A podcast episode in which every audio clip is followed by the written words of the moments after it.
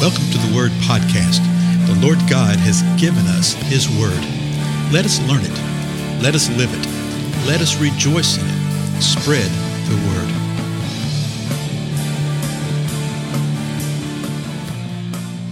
Blessings, everyone. This is Dale. Thank you so much for joining me on the Word Podcast today.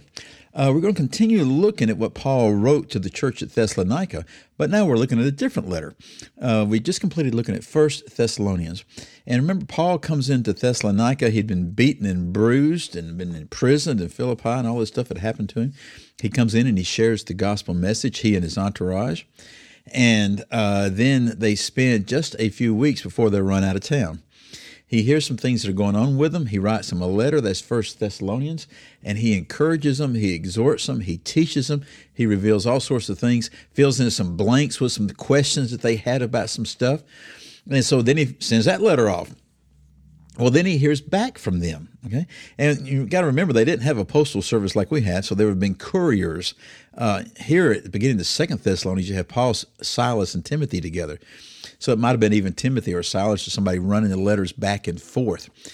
And so it's just a, a matter of months since the uh, first letter was written. We believe these letters were pretty close together. And Paul writes them a second letter. And it's similar to the first in some ways, and it's dissimilar in other ways, okay? So I thought we would just continue on. So this is Second Thessalonians chapter 1, verse 1. And it says this Paul and Silvanus and Timothy, to the church of the Thessalonians, and God our Father and the Lord Jesus Christ. Verse 2 Grace to you and peace from God the Father and the Lord Jesus Christ. And so you say, okay, that's a nice intro, but always just stop for a moment and just look at how uh, the writers of the scripture, how they handle these type of things. Even from the get go, we're going to see in the next verse, uh, Paul is giving thanks for them. He's speaking to the church. He lets them know who they are, you know, this is Paul and Silas and Timothy. We're writing to you, the church, the believers, okay, the true believers in God our Father and the Lord Jesus Christ. He repeats that repeatedly, repeats it again.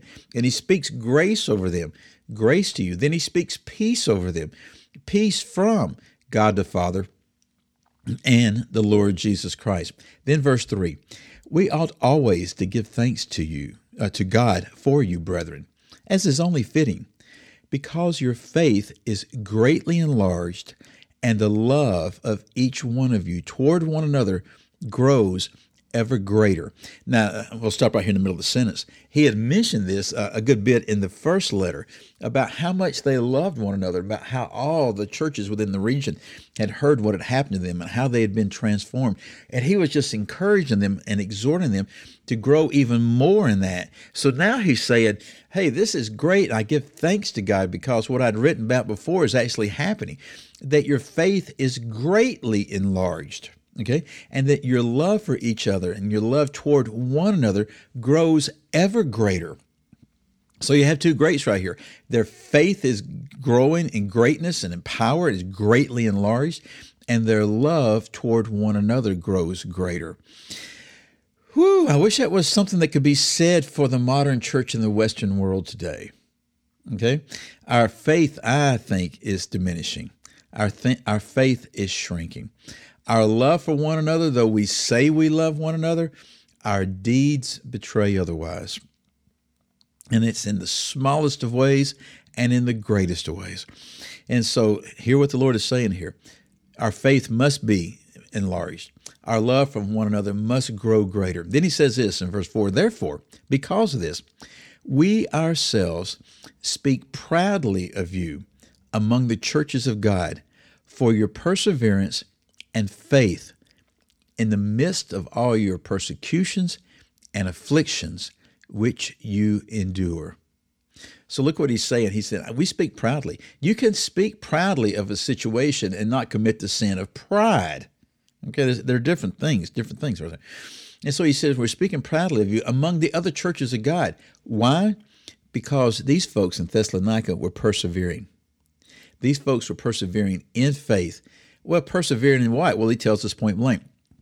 And persevering in the midst of all your persecutions and afflictions which you endure. They were still undergoing persecutions and affliction. They were enduring them, And not only were they enduring them, but their faith was being greatly enlarged. Not only were they enduring the afflictions and the persecutions, but their love for one another was growing ever more greater. You know, that's what happens quite often. That in the midst of trials and tribulations and persecutions and afflictions, that the love of the body is enhanced and increases because you find out what's really important.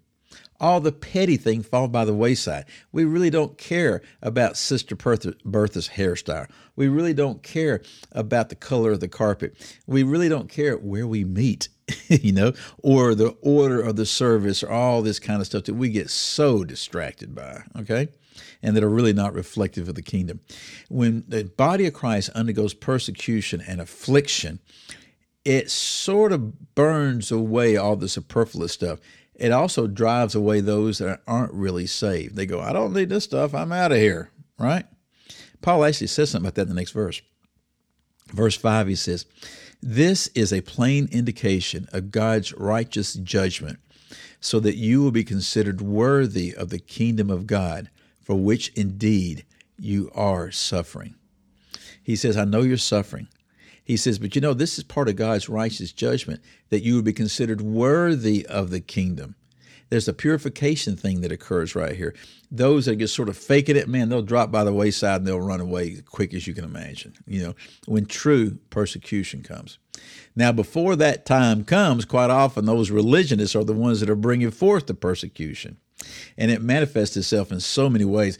I see such a tremendous a fear within the professing body of Christ today among the religionists. You know, they say they're people of faith and they say this and they say that, but all I see is fear.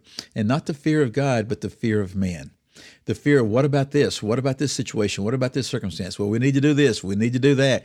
And they are just consumed with the fear of man. They're consumed with anxiety. They are anxious. They must not have read the Sermon on the Mount where Jesus said, Be anxious for nothing but they are so involved with trying to make sure everything is right in the eyes of the world rather than in the eyes of the Lord. So those are the ones they'll come and they'll persecute the true believers. Those religionists will. But let me tell you what, when the persecutions and the afflictions come from the world, when it comes and reaches the point of what the man of lawlessness is going to do, when that happens, those that are faking it, those that are not really real, will drop by the wayside. They will leave uh, that's the great falling away of the faith, you know, kind of thing that you see. Uh, they had a false faith. And what Paul is saying, those that are indeed suffering, the Lord uh, considers it worthy of the kingdom. You know, uh, there may be some among us that are suffering for the sake of the kingdom right now, but there's even greater times of suffering that await us. We better get prepared. Well, time's up. Again, I'm Dale. I'll see you again next time.